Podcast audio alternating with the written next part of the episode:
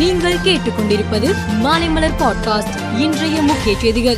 முதலமைச்சர் மு ஸ்டாலின் வழக்கமான மருத்துவ பரிசோதனைக்காக நேற்று மாலை சென்னை கிரீன் சாலையில் உள்ள அப்பல்லோ மருத்துவமனையில் அனுமதிக்கப்பட்டார். பரிசோதனை முடிந்து இன்று காலை பத்து மணிக்கு வீடு திரும்பினார்.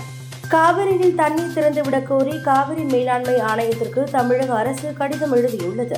அதில் மேட்டூர் அணையில் உள்ள தண்ணீர் இன்னும் பத்து நாட்கள் மட்டுமே போதுமானதாக உள்ளதால் ஜூலை மாதம் தமிழ்நாட்டிற்கு தர வேண்டிய நீரை வழங்குமாறு கர்நாடகாவிற்கு உத்தரவிட வேண்டும் என குறிப்பிட்டு உள்ளது ஒடிசா ரயில் விபத்தில் இருநூற்று தொன்னூற்றோரு பயணிகள் உயிரிழந்தனர்.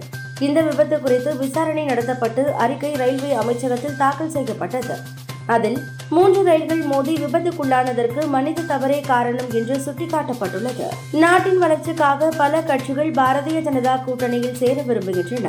தேசியவாத காங்கிரஸ் கட்சி தற்போது அதை தொடங்கியுள்ளது என மத்திய அமைச்சர் அனுராக் தாகூர் தெரிவித்துள்ளார். ட்விட்டர் கணக்குகள் வைத்துள்ளவர்கள் ட்விட்டெக்கை பயன்படுத்த வெரிஃபீட் அவசியம் என எலான்மஸ் தெரிவித்துள்ளார். ட்விட்டெக் பல அக்கவுண்டுகளை ஒரே ஸ்கிரீனில் பார்க்கும் வசதியும் ஒரு அக்கவுண்டை பலர் பயன்படுத்தும் வகையிலும் அமைந்து உள்ளது அமெரிக்காவின் பென்சில்வேனியா மாநிலத்தின் பெரிய நகரமான பிலடெல்பியாவில் நடைபெற்ற துப்பாக்கி சூட்டில் நான்கு பேர் உயிரிழந்ததாக அதிகாரிகள் தெரிவித்துள்ளனர். தமிழ்நாடு பிரீமியர் லீகில் நேற்று நடைபெற்ற ஆட்டத்தில் சேலம் அணியை திண்டுக்கல் அணி எதிர்கொண்டது.